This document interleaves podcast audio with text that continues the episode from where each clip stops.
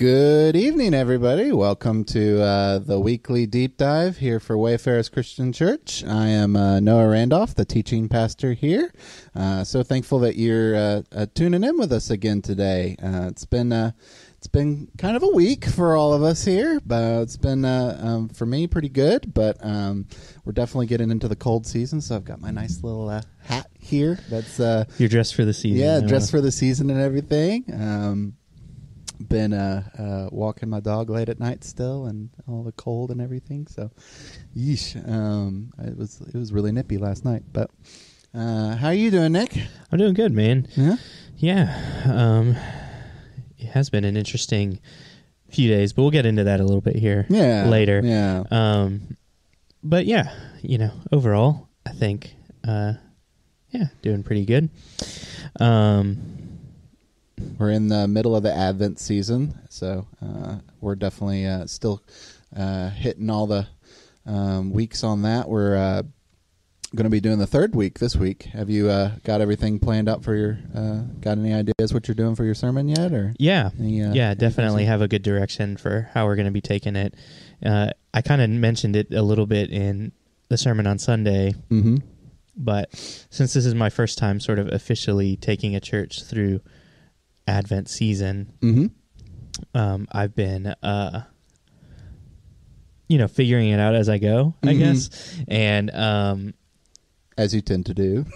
yeah, yeah, and so it was funny because, you know, I accidentally spent the whole first Sunday of Advent talking about what most churches talk about on the second Sunday of Advent, and so then on the second Sunday of Advent, I just like spent more time talking about the same thing. Um, and decided I would do my due diligence this time, and I made sure that I had like way ahead of time looked up exactly what happens on the third Sunday of Advent. So um, we've got even a way to connect a little bit about what we're talking about today with um, that point, uh, with what, what the third Sunday of Advent usually focuses. But awesome. Before we get into that, we've been doing uh, our quirky queries. Yep. I love that name because I came up with it. Our uh, just kind of get to know you questions, trying to ask each other some interesting questions. We've been getting to know each other a little bit better, and mm-hmm. hopefully the people watching have been getting to know us a little bit better too. Um, I think we both got one picked out this week, so you go first, and then I'll follow up with mine All after right. that. Um, I feel like I've asked you this at one point, but I've forgotten the answer, so this will be new information for me. Uh, what is the most, the best meal you've ever had in your life? Hands down. The best down. meal I've ever yeah, had. Yeah, the be- best meal you've ever had. You know, I'm a, I'm a big cook, so like, I'm just curious, like, of all the culinary uh, experiences you've had, what has been the, the top of the list? You always go back to that memory and say, that was the best food I've ever had. That is a good question. Um, I think the best meal I ever had was here in Memphis, actually. Really? Well, it was a very expensive meal. Memphis so, has great food, I will say. Yeah, it was a very expensive meal, so it, uh, you know. You paid I, for what it was? Yeah, yeah, yeah. I, I guess I got my money's worth out mm-hmm. of it. But um, it was our, um, I believe it was our third wedding anniversary, me and my wife, Adrienne. Mm. And we um. went to a restaurant downtown called the Grey Canary. Hmm. Um, my buddy Jeffrey was working there as a uh, waiter and bartender. Oh, cool. Um, so shout out Jeffrey. I know he catches some of these every once in a while. um, but he was working there at the time, and he uh, had just been telling us, you know, come check it out. He said the food's really great, and you're going to love everything about it.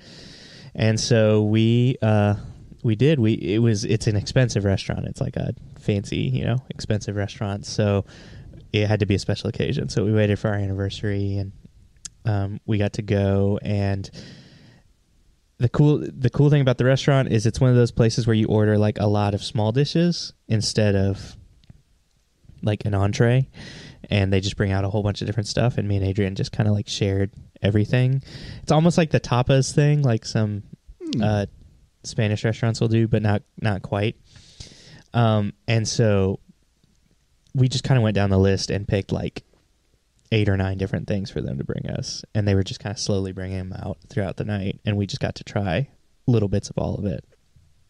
and it was incredible. Um, the highlight of the night, um, well, they have oysters there. Like mm. It's got like a raw oyster bar. Ooh. And uh, you you got to pick between like all the different types of oysters, which was pretty good. Adrienne did not like that part as much, but I liked that. Um, but the highlight of the night for me was um, they had they had a, a tuna steak, um, like poke bowl, you know? Mm, yeah, yeah. So it was like it was like this thick piece of raw tuna steak that they had cubed and like dissolved in like a pineapple reduction sauce thing. Mm. And so it had like infused into the tuna steak so that when you like took a bite, it just literally melted in your mouth. Like you didn't Ooh. have to chew it at all. It literally just like dissolved onto, mm. in, onto your tongue. And every every other aspect of the meal was incredible. The the uh, Jeffrey made us some like really awesome cocktails. The the nice um, the service and experience was awesome. All of the every single dish was incredible, and it was just like start to finish, best meal you've ever best had. meal I've ever had. That's awesome. Also, That's awesome. maybe possibly the most expensive meal I've ever paid for. So I don't know what that says, but either way, that was good. What about you? I I was thinking about it, and I was like, I don't think I've ever paid more than twenty dollars for a meal outside yeah. of the house, just because... I'm going to fix this camera. Hold oh, yeah, fix it. Yeah, yeah, yeah. Uh, I've never really, like... Uh, yeah, I, I've, I've never been that guy that, like... I feel like that's only a part of your life that you do when you're, like, married or, like, engaged or something like that, you know? You'd go out to a really expensive place. It's really weird if you're single and you, like... go to a really fancy place like yeah. that. You know, yeah, like, yeah. what am I going to do? Like, I'm a single guy. Like, I'm going to walk into a really nice fancy place where everybody's, like, dressed in suits and stuff like that. Sit down at a lone table and enjoy it. It's just kind of weird. That's I don't a good know. point. It's just, like, really, I, I, I, I don't really, yeah, I, I've not been able to come to terms with that one. So I don't do a lot of those fancy, like, meals and things. And so I would say, honestly, probably some of the best meals I've had have been what I've cooked at my home for myself, you know? Uh, All right. I would probably say, up to this point, probably the best meal I've ever had was Peyton came over and we made homemade lasagna from start to finish. Uh, You've told me start, about this meal. Start to finish, yeah. Yeah. And, uh... we used uh, red wine to like deglaze the bottom of a pan that we had cooked pork and steak in. Um, so we got that nice fond, and then uh, added tomato paste and added onions and uh, celery and garlic, and you know, cooked all the veggies in the fond and the liquid, and then it added all the meat back into it, and then just cooked that down for like an hour and a half. And it ended up being this, like, super rich, creamy meat just, like, melting in your mouth. Really amazing. Like, you didn't even want to put that in the lasagna. It was so good yeah. by itself. You just wanted to eat that all the time.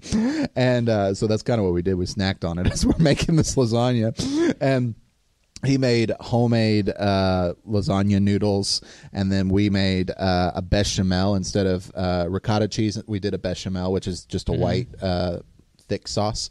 Um, it's what you use to make mac, mac and cheese.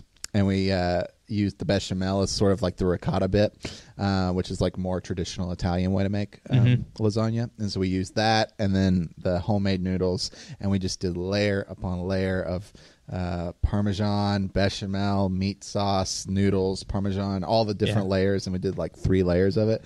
Baked that in the oven. Oh my goodness! Like still to this day, I think I've never had a better a better meal better meal than that lasagna. That sounds awesome. That lasagna was incredible. So we uh, we probably should have hours. eaten before we started talking about all of this. I'm sorry. We we, we we just ate some uh, some cookies that Betsy. Uh, Shout out to Betsy. Be- those were great us. cookies. Yes, those were incredible. Thank you, Betsy. They did not even last a day. We uh, destroyed those, but um, they were really really good. I don't think that was enough of an appetizer before talking about all of this, but all right, here's my uh question, get to know you question, quirky query.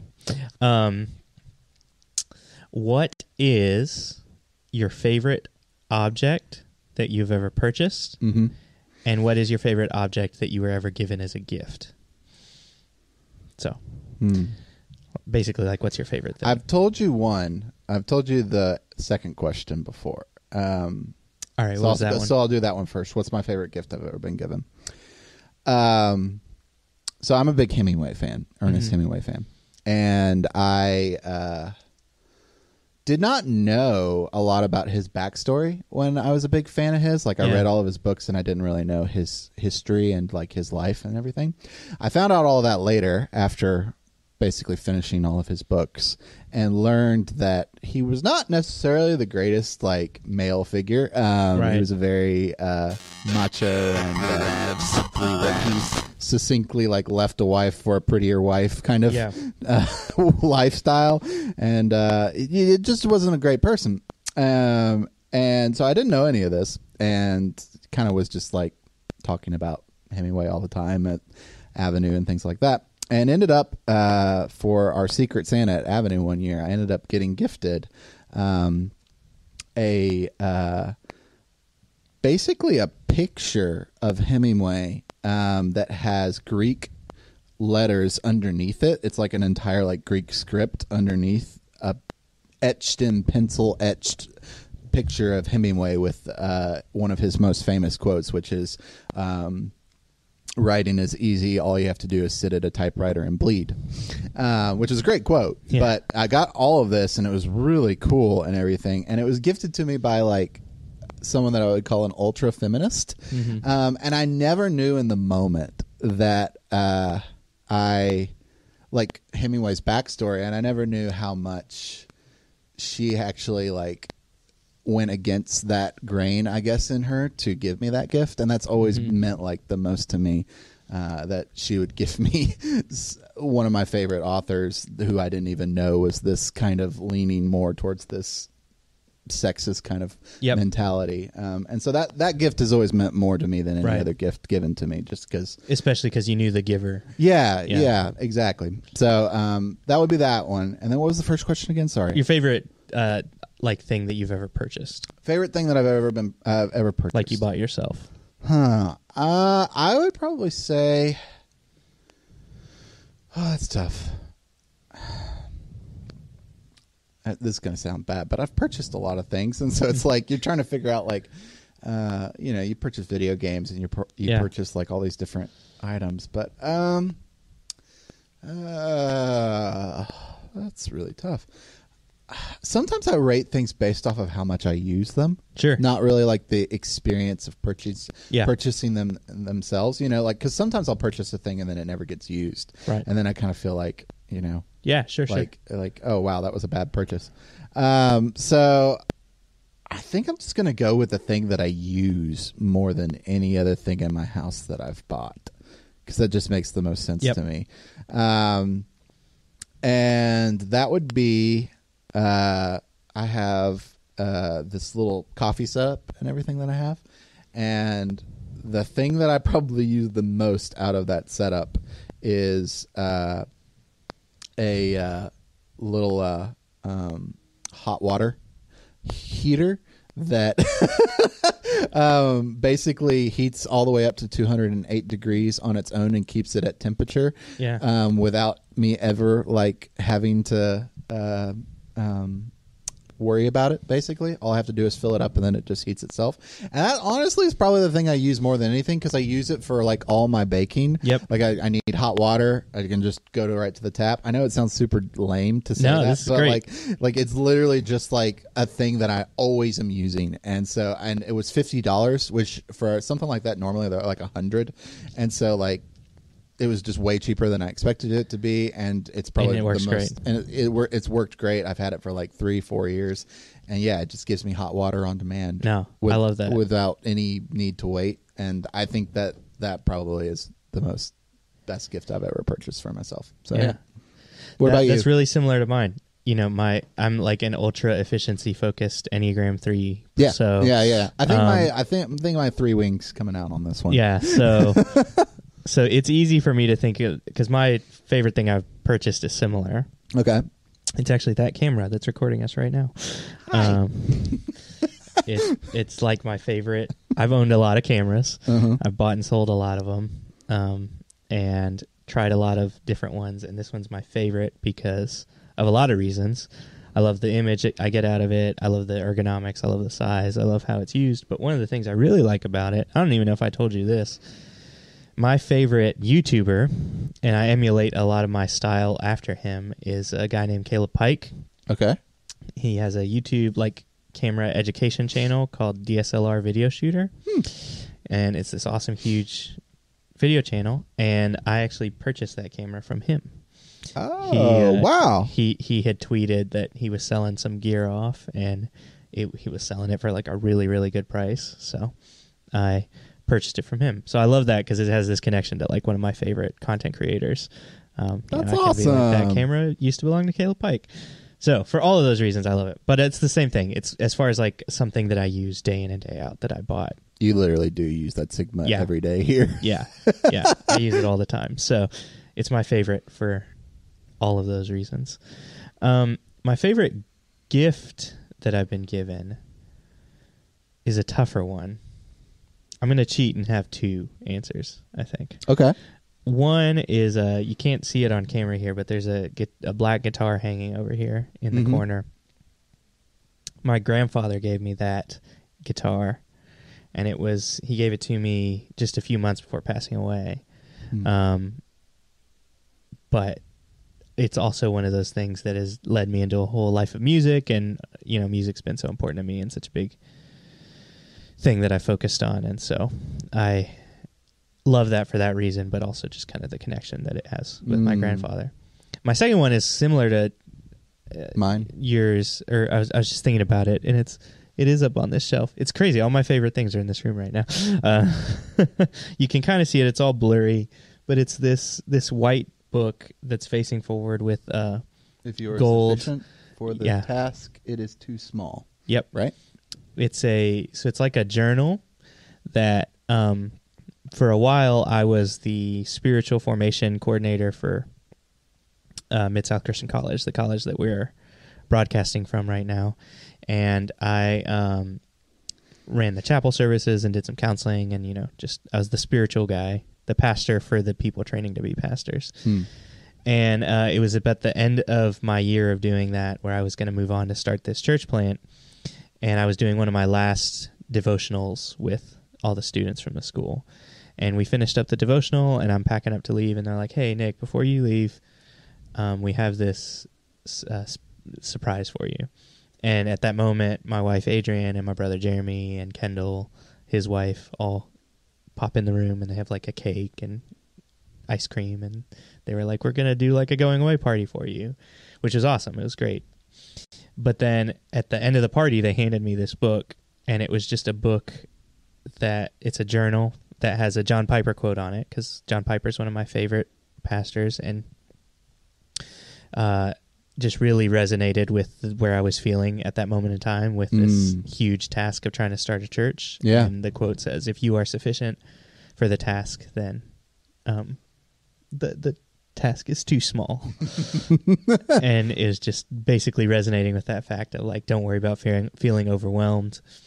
Huh. Um, but then also related to that, it uh, inside they each went in and wrote something that I had done for them that year that they appreciated, Aww. you know, and like something that they had, uh, and and like kind words from people really mean a lot to me. Yeah, I'm, I'm mm-hmm. like a words of affirmation kind of guy, and so anytime I'm feeling down or feeling like I'm not doing enough, I can just like look at that book, and it's literally a book of words of affirmation mm. from some people who mean a lot to me, and so that's really helpful too because it just kind of helps hmm. get me through the hard times. That's so, awesome. That's awesome. Those are probably my favorites. Not as useful, but very meaningful. Oh, so yeah. So. Speaking of hard times, uh, yeah, uh, I, I kind of hinted at it briefly. I'm not going to go into all the details. It'll, it'll be for another time, and, mm-hmm. and it's still a developing situation. But I've had a hard twenty-four hours-ish. Mm. I told you a little bit about it earlier, Noah, but my family has been dealing with some health issues, and um, I was not dealing with it well. I was not dealing with... having to deal with other people going through health issues mm. very well. Um, and so we spent a lot of time talking about it earlier today. And so we kind of pivoted. Originally, we were going to talk, spend a little bit of time today talking about like Christian movies. Yeah. It's a little bit of a yeah. goofier concept, mm-hmm. but just like, you know, Christian why, art and things. why do, especially so many people our age, hate so many Christian movies. I referenced the movie God's Not Dead in the sermon on Sunday. Mm-hmm. It was so funny and, how many people our age were like, oh, I'm so glad you said yeah, that. Yeah, they were like, oh, I also hate that movie. But then, like, I know other people that were just like, no, I love that movie. What's your problem? So it's it, it's a very divisive one for that reason. Um, but it felt a little too goofy to talk about. I just didn't think I could get in that headspace yeah. in the moment right now necessarily. And we felt like our conversation that we had earlier was just really good and maybe something that would be helpful to y'all and yeah. something that connects closely with the themes and topics of Advent that we've been going through specifically. And um, m- most specifically, what we want to talk about is just uh, the, the the problems of pain, the issues related with pain. And is it possible for you to to actually grow and mature, especially as Christians? You know, that's the big topic that we're talking about with all our deep dives. Especially as Christians, is it possible for us to grow and to mature without experiencing pain mm. in our lives? Um, and I, and it's interesting because this is kind of an ongoing conversation that the two of us have been having for months at this yeah, point. Yeah, it really has. And it's it's kind of funny. We've both bonded over the fact that we're both wimps when it comes to uh, I've never thought pain. About it that way, but thanks, Nick. Just call it like I see it, man. Um, we both just really are afraid of experiencing pain. We both do a lot of things in our lives to avoid pain. Mm-hmm. Um, you know, it's not exclusive to us. I think it's kind of a human condition. No, th- there's not mm-hmm. a lot of other human beings that experience that go through pain, but you've helped me at least notice that there is definitely a um a courage component that comes with looking at pain that may be on mm. the horizon and then diving into it anyways, yeah. so to speak. And it takes courage to willfully experience that kind of pain in life yeah. sometimes. Um, And so it's really funny because that's both something we both that's something we both aspire to, but I don't know that either of us feel like we've been very good at, uh, at doing it, at yeah. at, at not just trying to escape from our pain in everyday life and in just our own experiences.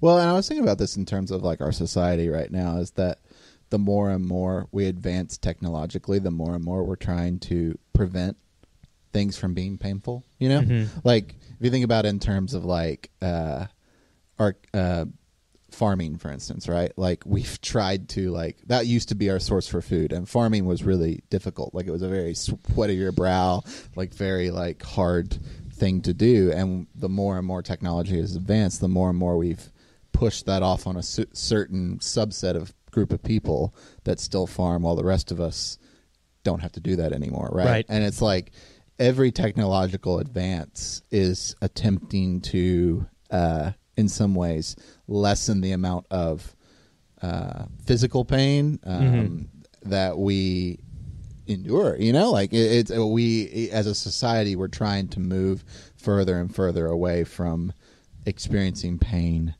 in our normal everyday lives. And so, you know, you and I today are the result of Uh, Um, two thousand years and even more mm-hmm. of technological development away from the livelihood in which pain was just a normal reality. Like, I mean, I, I was thinking about the fact that, like, you know, chloroform and these ways of like anesthesia and things are sure. just recent inventions, you yeah, know, like yeah, they're yeah. not something that like, uh, they're not something our world has had for a very long time.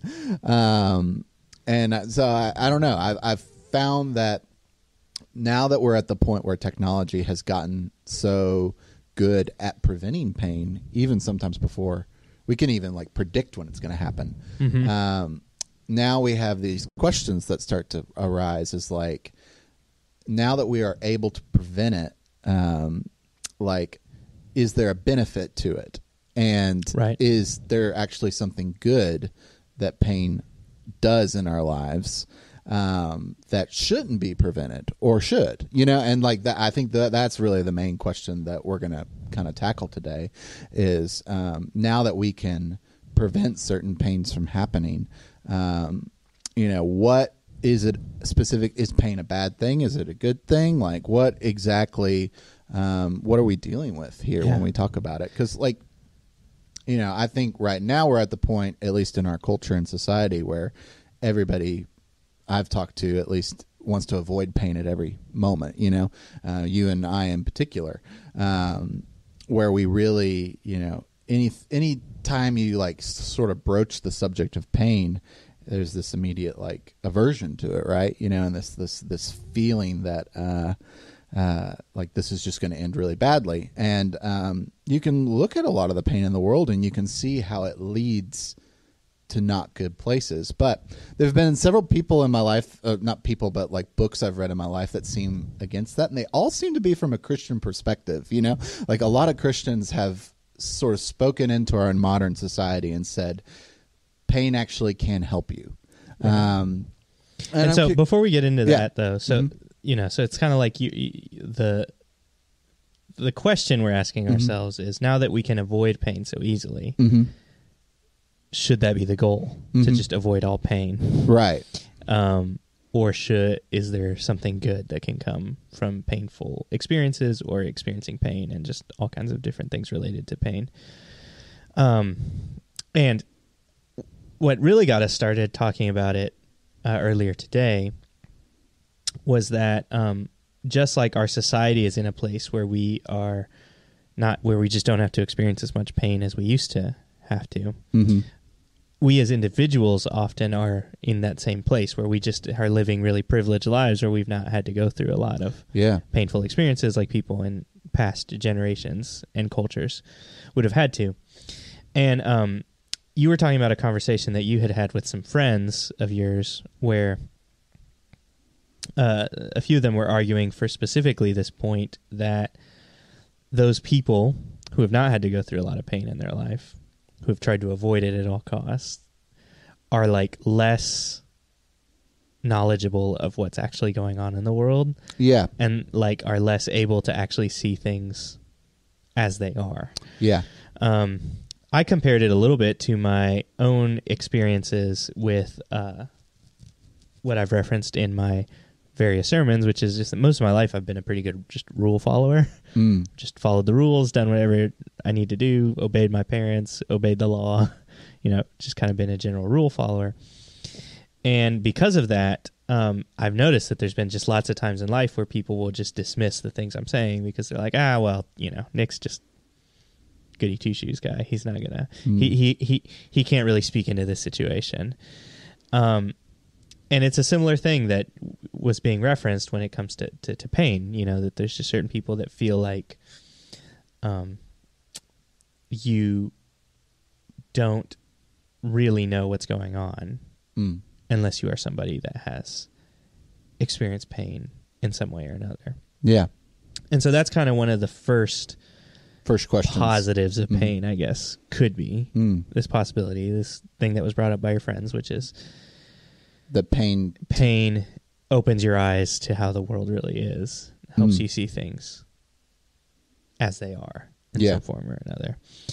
Um, Do you think that's like uh, because of the experience, right? Like it's like the, the sense in which like you, because you experience something really painful, um, you're open to the fact that the world is so broken. Is that really where, where it comes uh, comes from, I think?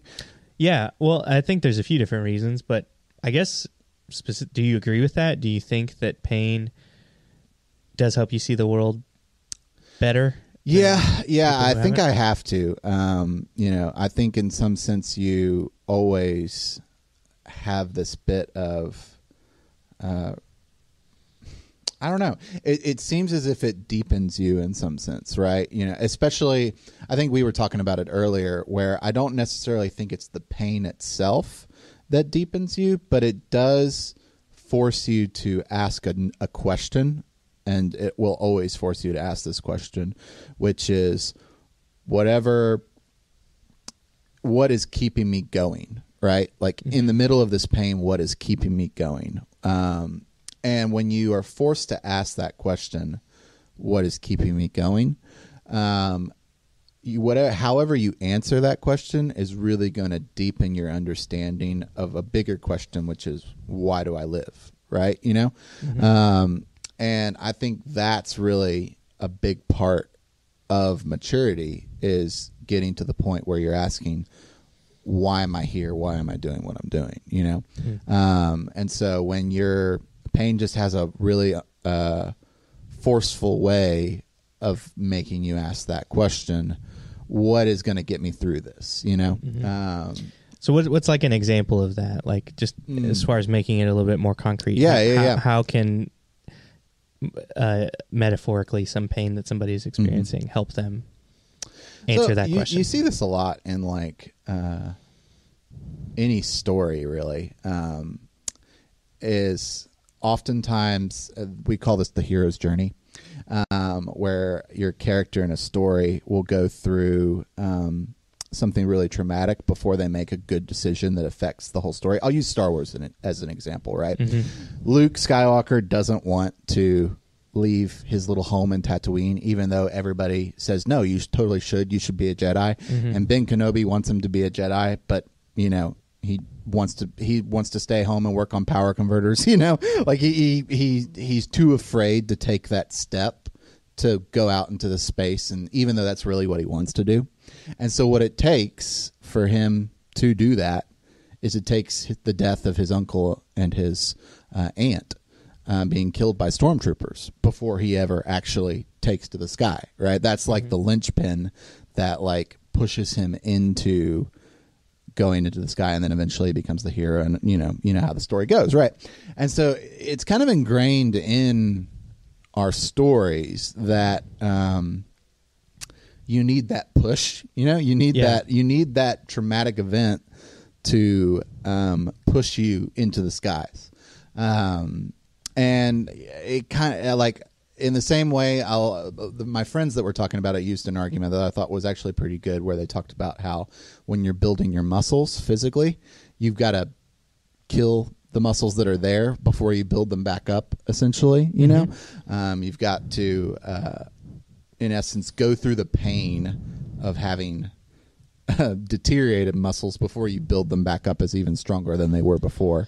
Um, Which is kind of where we got the title for today's episode. Yeah. We no pain, no, no gain. Pain, no gain. That's mm-hmm. that, that phrase gets used all the time as like in, in bodybuilding and working out. You yeah. Need, you need the, the pain of having to push through to build up exactly your muscles and all that kind of stuff. So it, it leads to maturity. Yeah. And to a certain extent, we, we do think that that is biblical. Mm-hmm.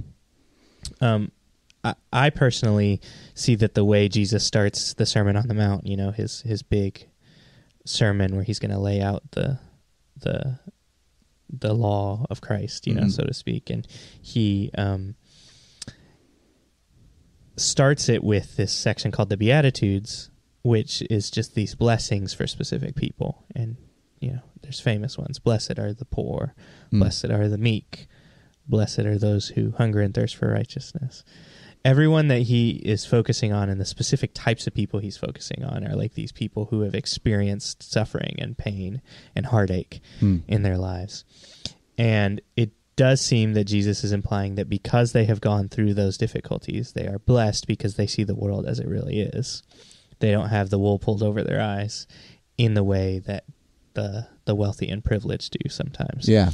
And he does specifically in the sermon sp- talk about the wealthy, and how there's even other points in the Gospels where he talks about people who are, are wealthy. Uh, it's going to be very hard for them to enter the kingdom of heaven. Mm. And I think at least a component of that is just that they've had, they, they haven't had to go through very much pain. Right. So they're not going to be very mature. Um, you know, they just have not had to experience that, um, that level of heartache in their life, and, and, and, and, and have not had to grow because of it in yeah. some ways. So anecdotally and in stories and all that kind of stuff, we do think that's true. We've both mm-hmm. seen that, but, um, but we don't necessarily, and, and we do see it biblical as well. You know, like mm-hmm. I'm saying, we, we, we think there's a component of that in the Bible. Also, um, but the area where both of us were struggling a little bit today, earlier today when we were talking about it, where we're still maybe kind of questioning it a little bit, was on whether that pain, so that pain can be helpful in mm-hmm. maturing you, but is it necessary, and will it always be there, right? So to speak. Right, because uh, the way I, I was having the discussion, uh, a part of me has always felt that um, not only will pain grow you, but love will too, hmm. you know?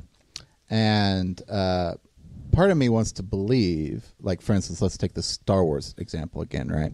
Part of me wants to believe that had Ben Kenobi been a very loving person in that situation, and uh, his parents had been very supportive of Luke's desire, or I guess it, not his parents, but his uncle and aunt had been very supportive of his desires to want to go off and uh, fight in the rebellion, um, that if they had loved him into that, he would yeah. have also made that same choice, and he didn't necessarily need his fa- his uncle and his uh, um, uh, aunt to die um, for him to go off, right? Like, right. And there's there's that part of me that always believes that um, you don't necessarily need the push towards growth. The push towards growth doesn't always have to be pain. The push towards growth can be um, love itself. Mm-hmm. Um, and I've had many times in my life where I've had very painful things that have always kept me down. Mm-hmm. And I've always made the wrong choices, granted, in those moments. Like, I've made choices to c- continue on and suffer and not necessarily grow. Um, so in situations like that, I'm more likely to stay on Tatooine for the rest of my life and just pity myself and be yeah. like, oh, I lost my aunt and my uncle, and man, that's just awful. And, you know, I'm just going to live out the rest of my life as a farmer here on Tatooine. Like, that's mm. my ten- that's my personality. My yeah. my tendency is to not be the hero, and my yeah. tendency is to instead stay there. Um, and I've made bad choices in my life doing that. And uh, so I feel like the only answer for me for when I make choices like that, where I'm like, no, I'm just going to stay on Tatooine, mm-hmm. is someone has to come in and love me out of Tatooine. You know, like, someone mm-hmm. has to come in and, instead of giving me more pain that pushes me, which isn't going to work, it's just going to keep me there on Tatooine, someone needs to come in and love me out of it, you know? Absolutely. Um, and so I feel like that's the missing component, when a lot of times Christians do talk about pain as a good push. It's not the only way to push you towards something. Right. Because there are some people that can experience pain in their life, and rather than having it push them towards better mm-hmm. things, it leads them into just sort of a, to giving up. Exactly. And um, so it, it, it can kind of go both ways. And to kind of push back on the earlier point, which is that pain helps you see the world better. Mm-hmm. I think part of the reason people feel that way is because the world is broken. It is fallen. Isn't working the way it's supposed to in some ways, you know, and so good people don't get to flourish. Bad people get away with things all the time. And so if you're somebody who has never had to go through any sort of painful experience, you haven't experienced that brokenness firsthand. Mm. Whereas a, pain, a person who's gone through a lot of pain, they know it because they've experienced it. They're like, yeah. oh, I, I know this world is messed up because I've seen it for myself. So in that way, you feel like you see better. But my whole pushback is that I have also noticed that in that same way that pain can push you and it can also set you back, I've also noticed that pain can open your eyes, but it can also close them again. Yeah. It can also blind you in a way to the realities of how things really are. Mm. Uh, the example I use all the time is a story I heard once of uh, some missionaries who uh, were, were friends of friends, and they had um, adopted their son from this uh, uh, from uh, Ethiopia, mm. and Ethiopia is a country that has been experiencing a lot of starvation and famine for mm. decades at this point.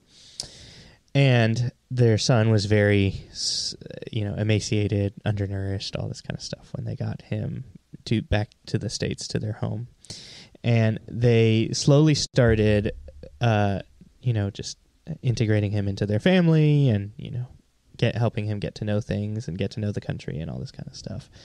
And the mom tells the story of one day when she was cleaning up in his room and she moved the bed off to the side, and under his bed she found just piles of food, lots, just piles of food. And it was like moldy and rotten because a lot of it had just kind of like sat in there, not mm. not in a refrigerator, you know, just. Yeah. And what she found out was that her son was eating half of his meals and then saving the other half so that he could hoard it in his room, because he had grown up with so much pain and starvation in his life where he didn't know where his next meal was coming from that he felt like he needed to save it, it you know, save he, half. He, save half. He, he, he wasn't sure where his next meal was going to come from. And she described how it took years, basically, for her son to finally learn that there was enough food. He was not going to starve. The the their their friends, their family, their church was not was going to make sure that they didn't starve. There was plenty available for him here in the States, and he was not going to starve. He didn't. It it took a long time for that reality to set in. Mm. And so in a lot of ways, the pain that he had experienced had basically made it almost impossible for him to see the depths of the blessings that he did have mm. and the depths of the ways that he was provided for now, here and now in this space. And so I've seen that with a lot of people I know who have gone through a lot of pain in their life, is that they sometimes have gone through so much pain that they're just unwilling or unable to see the good when it is there. Mm. Um, that that there is enough food, that that person does really love you, that you are really well provided for, that you have a great community, you know, all, all kinds of truths that they end up not being able to see because they have just gone through. Pain blinds pain. them to the lights of the world that do exist in their lives. Yes. Yeah. So even though, yes, the world is fallen, yes, there are mm-hmm. a lot of negative and horrible things in the world, but there's also a lot of great things in the world. There's also a lot of love and joy and um, just like beautiful things. Yeah. And the pain that they have experienced has blinded them to some of those things. Mm. So it can help you see better, but it can also blind you. Yeah. And so it's not the end all be all, you know, there's, there's kind of pitfalls on either side of it. Yeah. In my own experience. Yeah. And I think, I think that's the, that is the unfortunate cycle of blind by pain, blinded by pain, is mm-hmm. that when you get to that point, suddenly, even when people do try and love you, you don't see it as love, you know, because right. you're blinded, right? You're blinded by all the pain of your past, right? Um, that was a big step in my life, was having to realize that um, I was letting past pains influence how modern and present people were loving me, you know? And I had to learn that I had to resolve those past pains and deal with those past pains so that I then could accept the love of people in the present without that blindness, you know? Mm-hmm. Um, and I think, I think that part of it uh, is a danger that pain has, you know, just as much as pain can push you to grow um, and push you to mature. It can also, if you uh, are making these choices where you just sit in that pain and you uh, let that pain define you, um, it can also blind you, like you're saying. And so there is, there is a, there's a warning kind of there, I think, where, um, you've got to be really careful, um, how you manage it. I, I was telling you this story, um, that, uh, I think really fits well here. Um, I don't know if, uh, many of you know, but there's a, um, author named Frederick Buechner, who's kind of been on like the outsets of Christianity. He's like somewhere, like he's he's definitely someone that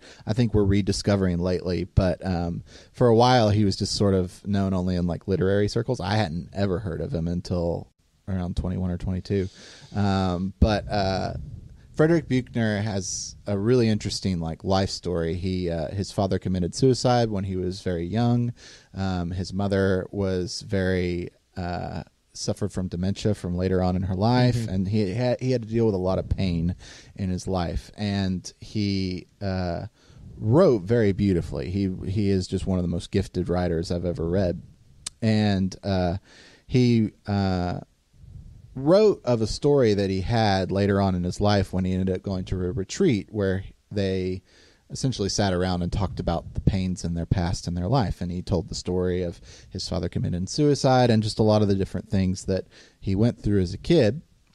And uh, he said after the retreat was kind of finishing up their session, uh, the main kind of organizer kind of took him aside and talked to him about it. And um, he said he, he heard from this guy a very a line that he just kind of ran with ever since, which was um, the leader told him, "You've had a lot of pain in your life and you've been a good steward of it." And he said that line of being a good steward of your pain just sort of re uh, focused his idea of pain. Mm-hmm. And he stopped thinking of it as something that was happening to him, mm-hmm. and something that was actually happening for him. And it was one of those moments where he started to see all of the pains that had happened in his life as something that he could use to help other people with as well.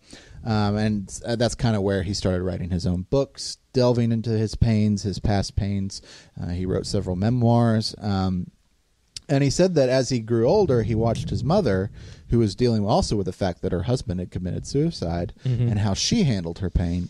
And she had never really acknowledged it. She ignored it and she buried it and she didn't really ever think about it. She tried to put it in the past and let the past be the past. Yeah. And uh, he watched as that slowly began to de- deteriorate her mind, really.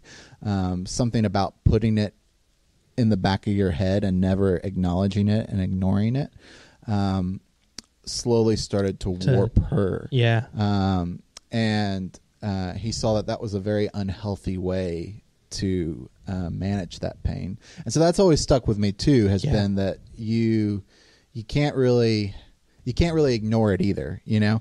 Um, yeah, and I love that line Buechner uses where he, he juxtaposes um, bearing pain, mm. right, is what he, we call it. He, what was the two phrases he uses? Um, um Like uh, he's like steward of a pain, or yeah. yeah, yeah, stewarding your pain, stewarding your pain versus bearing your pain. Yeah, I think is what he talks and, about. Yeah, grasping a hold of it right. with a closed fist right. versus an open hand. Right, and so somebody can like just kind of hold it. Yeah, and they don't do anything with it; they hold it in. Mm-hmm. Whereas somebody else will steward it mm-hmm. for other things.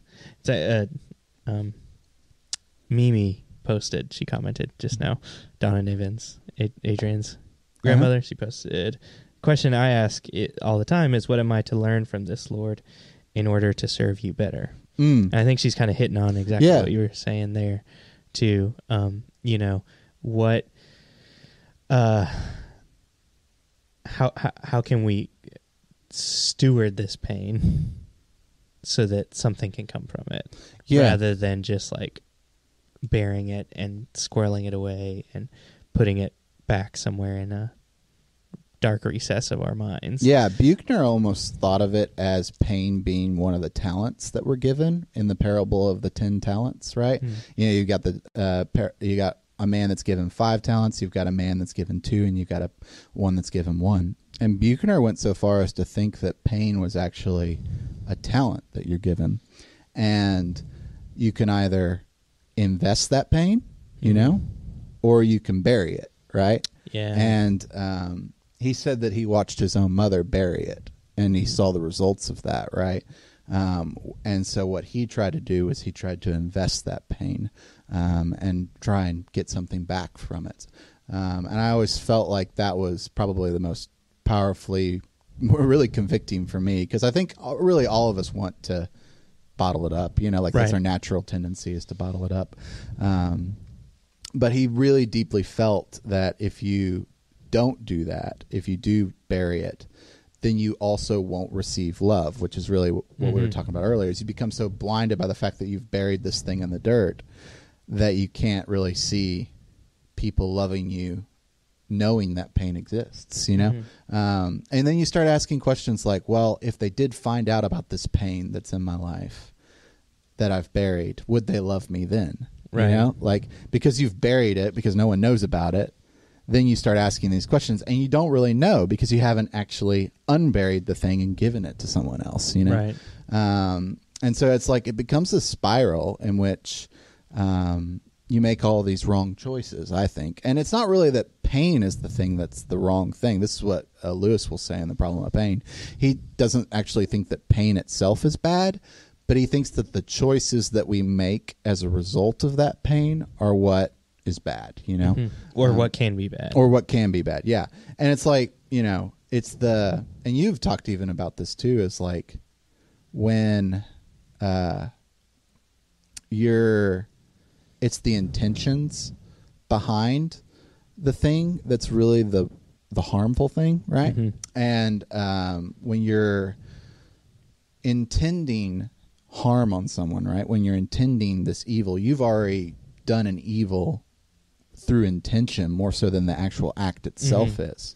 Um, and I think that that's really what he gets across a lot of the time with pain is that um, most of the times the wrongs that really hurt the most are not the act itself, but the intention behind that act, you know? Right. Um, and that's really, to me, that's the thing that you are forced to reconcile, right? You know, mm-hmm. and you're forced to deal with. Um, and yeah, I, I, I haven't gotten that one fully fleshed out yet, um, right. but that that's kind of... And so it's kind of like the thing that makes a thing moral or immoral, mm-hmm. good or bad, all of those kinds of things is the the human choices that are involved in that. Mm-hmm. So Lewis makes a really big point of whatever pain you've experienced in your life, what ends up defining its goodness or badness is what choices you make, right? In spite of it or because of it mm-hmm. or in the midst of it. Whereas um, the, the, the, the pain itself is really just kind of the catalyst for getting you into that place yeah. where you where yeah. you have a, suddenly a decision to make yeah. at that moment. And... um. Yeah, just in general, that idea is something that is really helpful mm-hmm. because sometimes I think we um, we get so discouraged by having to go through pain, mm-hmm. partly because, going to bring it all the way back to the beginning, we just haven't had a lot of practice with it right, ourselves. No. Um, you said something really helpful to me today where you were just saying your own experience has been that lots of times you... are imagining what how bad something's going to be, how painful something's going to be, and it's never as bad as yeah. what you're imagining. And so I think part of that is just this disconnect we have because we don't experience a lot of pain in our lives, so we we make it out to be a much bigger, worse thing than it ends up being oftentimes. Yeah, you can oftentimes uh, predict, like not predict, but like imagine what the future will hold as far as the subject goes. Mm-hmm. You know, you can say, okay, I felt pain because this has happened in the past and this is probably going to happen again. And uh, then you can start to make these predictions about like the pains you're going to experience tomorrow and the day after that. And oftentimes you aggravate those, right? And you end up having this sense of uh, fear, and you end up, I sometimes think, making decisions that even cause you more pain because you're so afraid of the of pain. Avoiding pain. Yeah. Yeah. Yeah. I think like you actually end up aggravating the pain you do fear. Um, I'll use the example of when I was a kid, um, uh, my sister and I would always go to the doctor, and we always knew we would both get our finger pricked. And, uh, when, uh, we get our finger pricked, there was two ways. You could do it my sister's way, or you could do it my way. My sister would clench up the entire time mm-hmm. because she was so afraid of getting her finger pricked. And uh, I would go in with a Game Boy, and I'd play my little video game and just hold my finger out yeah. and just ignore it. And uh, the my sister would always experience more pain when she did get her finger pricked. Because, because she was like, because she was tensed up, yeah. right? And you're just like, you, when you're when you're that tight, it's going to actually cause more pain. Um, whereas mine, I sometimes I didn't even know they had pricked my finger because I'm so focused on a video game. Yeah. Um, and uh, I've found that uh, the mental attitude that you have towards the very subject itself of pain will determine how much pain you do experience. Yep. You know? Um, and that's kind of what we wanted to culminate with ultimately. Mm-hmm. Um, I like that example. You've given me that example before. Mm-hmm. And I like that partly because your sister focused on the pain, mm-hmm. and because of that felt more pain. Yeah. You focused on something that brought you joy, and because of that, you felt less pain. You focused yeah. on this game, this thing mm-hmm. that you were... And that's kind of the biblical model that I'm starting to find over and over again mm. for how to deal with pain. Um, it's the model that the Apostle Paul uses to describe Jesus, mm. and says that Jesus knew that the cross was going to be painful, but for the joy set before him, he endured the cross, is what mm. it says. He, he, he, he looked past the pain on the other side, looked towards this amazing... joyful kingdom that he was bringing into existence. He looked at people like me and you that he was going to be able to bring into his family, and that helped him get through the pain. Mm. It's an example I've heard lots of times from women who describe childbirth as, you know, it's widely recognized as one of the most painful things that humans can experience, but they push through it because they of the joy of the child mm. on the other side of that sort of pain. And so focusing on something joyful or something good or something positive um, is the way that you kind of get through a lot of that pain. An example from the New Testament that I see a lot of times when it relates to pain is uh, it's very early in the book of Acts. The disciples, the twelve disciples of Jesus, a few of them are out now as apostles proclaiming the good news of Jesus. And some of the Jewish leaders don't want that, you know, and so mm. they're trying to get them to stop preaching about Jesus, stop talking about Jesus. And so they have them whipped, and, you know, they have them flogged. And the book of Acts describes this crazy situation where they leave rejoicing. Mm. They leave joyful and happy um, that they had to go through that pain. Yeah. And the reason they do is it says so in the text. It's that they were counted worthy to suffer for the cause of Christ. That they they viewed that pain as God giving them a stamp of approval of, like, you are worthy of of of suffering for this great cause, which is the kingdom. They were looking at that kingdom, looking at that promised reward, and it was what was the motivation to, to help them to push through. Um, the Apostle Paul uses that language. He he describes it as like a race, you know, and there's a prize that's set before you. Mm. You focus on that prize, and it helps you push through the pain. Yeah. And to me, that is kind of the key in a lot of things. Um, you, you focus on this, on, on this joy, on this, this, this positive thing that's on the other side of a lot of it. Mm. And so that's what I'm going to focus on this upcoming Sunday mm. uh, in our sermon, um, is sort of how do you rejoice in the midst of suffering, in the midst mm. of difficult times. And it's interesting because the third Sunday of Advent is usually used as kind of a reprieve from some of the deep, dark, mm. difficult-ass concepts that usually we talk about in Advent. You know, the reason we thought this was appropriate is because Advent is a time when you focus on pain and suffering and some of the deep darknesses that exist in the world. But, you know, we know that people aren't Uh, able to just live in that dark, deep, dark place all the time. You need a you need it to come up for air for a second. Yeah. And this third Sunday is where we focus on on the joy of the coming Messiah. Mm. But I really wanted to focus on the sort of paradoxical way of, like, how do you experience joy in the middle of all the suffering? Mm. And I think part of it is to is that forward looking thing. But I won't go into all of that. If you want to hear the actual final part of it, you'll have to tune in this Sunday. seven o'clock here on Facebook, YouTube, wherever you're watching. We'll be on TikTok again Sunday. Uh, we're very thankful. Jacob Dooley, our outreach minister, has been out with uh, COVID. Mm-hmm. he, he he has he been positive.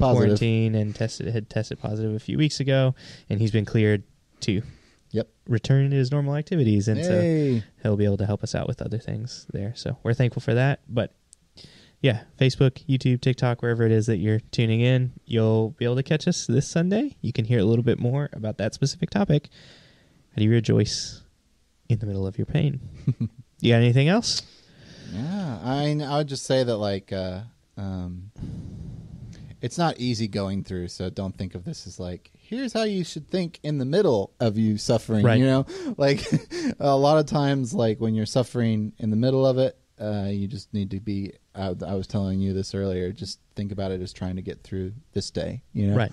Think about what you can do in this day. Um, pray to God. I pray to God all the time when I'm suffering through pains. Uh, I find that prayer really helps the most mm-hmm. when it comes to comes to pain, because you, uh, the psalmists in particular, gave us an example of how to handle pain, which was not to bottle it up and not to dish it out onto every human that's in front of you.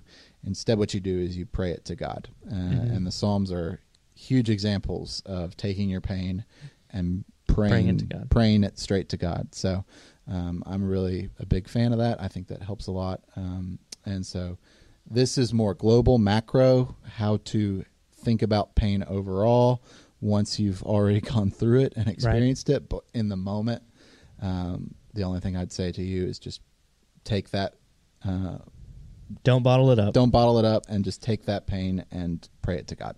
Yep. So, yeah. I think that's great. I definitely one wholeheartedly agree with that as well. So that's good advice. We'll leave it on that. Thanks, everybody, for tuning in. We will uh, see y'all hopefully this Sunday and next week for our following deep dive. Thanks, guys.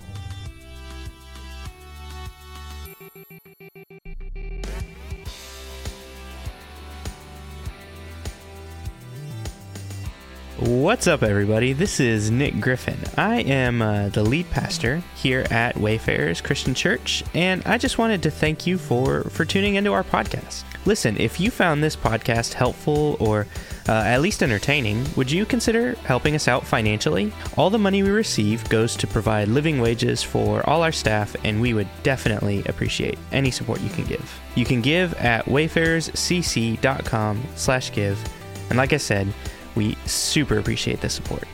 Thank you and blessings.